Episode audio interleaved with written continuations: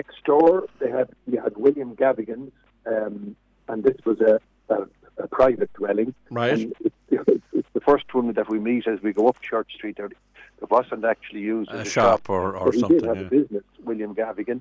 He was a car owner, so he was he was he was he was for hire as a as a um, Yeah. as a taxi or as a hackney um, at, at the time, and he lived there with his wife and his son, who was also uh, a car driver, and and he had several more children. So the next one up, the house number seven, we're, we're heading up now towards the courthouse on the right hand side on Church Street, Yeah. and we come across Kate, Kate Donnelly. Right. She was the head of the family, and she was a housekeeper, and she had a boarder. He was a postman, Edward Madden, and and she, in fact, th- there were three postmen staying there: uh, Edward Madden, Mark Creighton, and Thomas Connor, all Right. postmen.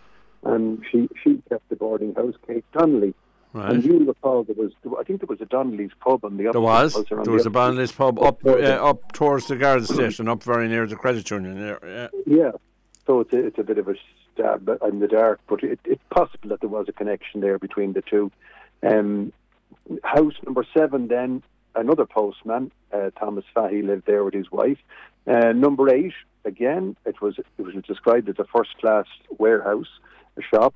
It was Patrick Curley, and uh, he was a draper, and he lived there with his wife and his daughter. And of course, they they kept uh, assistants on the premises. Um, Yeah. Richard Kilrain and Edward Jordan. They were both apprentices um, and draper's assistants. Further up, then John McNamara. He had a first class. We're told a first class public house.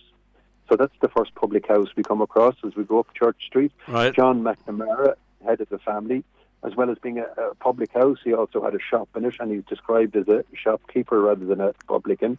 He was there with his wife and his daughter, and uh, John Barden lived on the premises as well. He was a publican's assistant.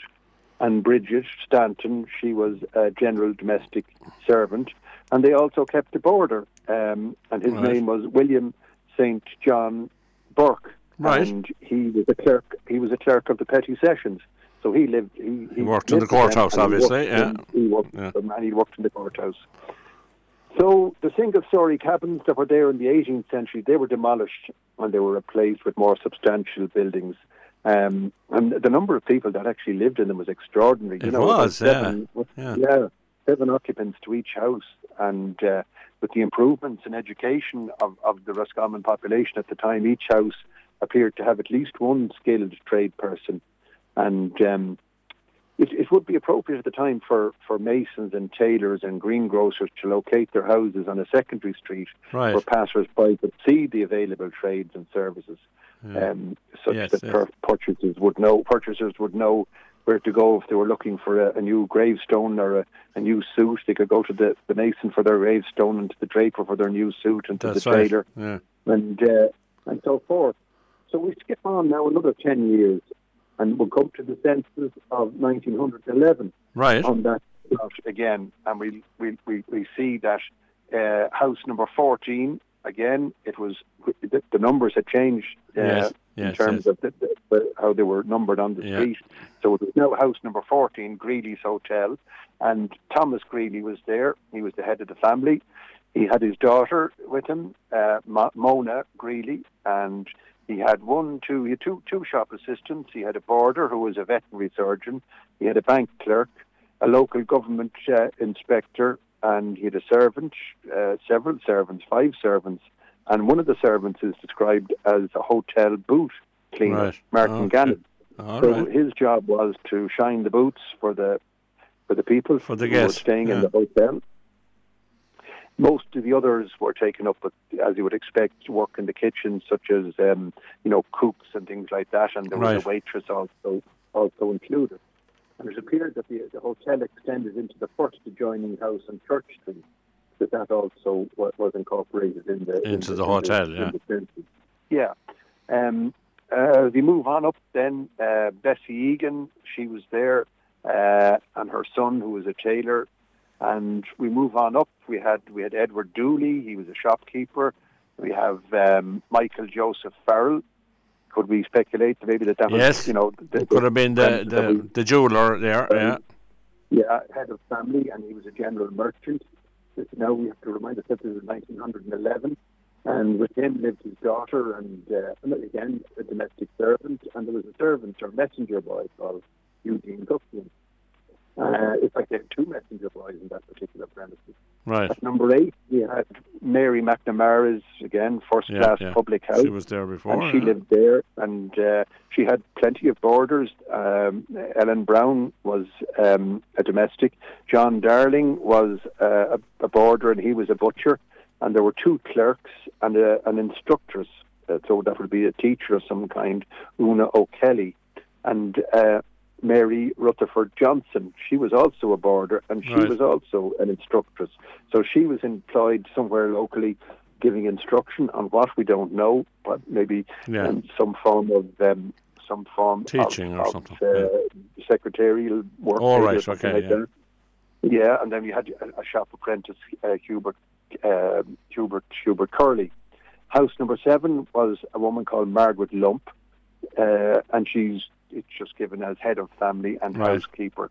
And then as we go on up further, again more McNamara's, Mary Ann McNamara, a publican, her sister, and again more more boarders, a dressmaker in this case, Jane Rourke, Michael Maher, uh, a railway porter, and Joseph O'Reilly, also a railway porter.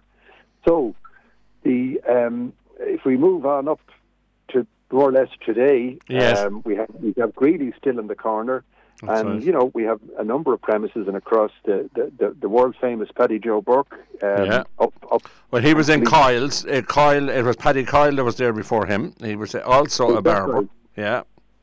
There you go. Yeah, Yeah. so there have been there have been several. And then you had Farrell's next door to Paddy Joe there. Farrell, and uh, yeah.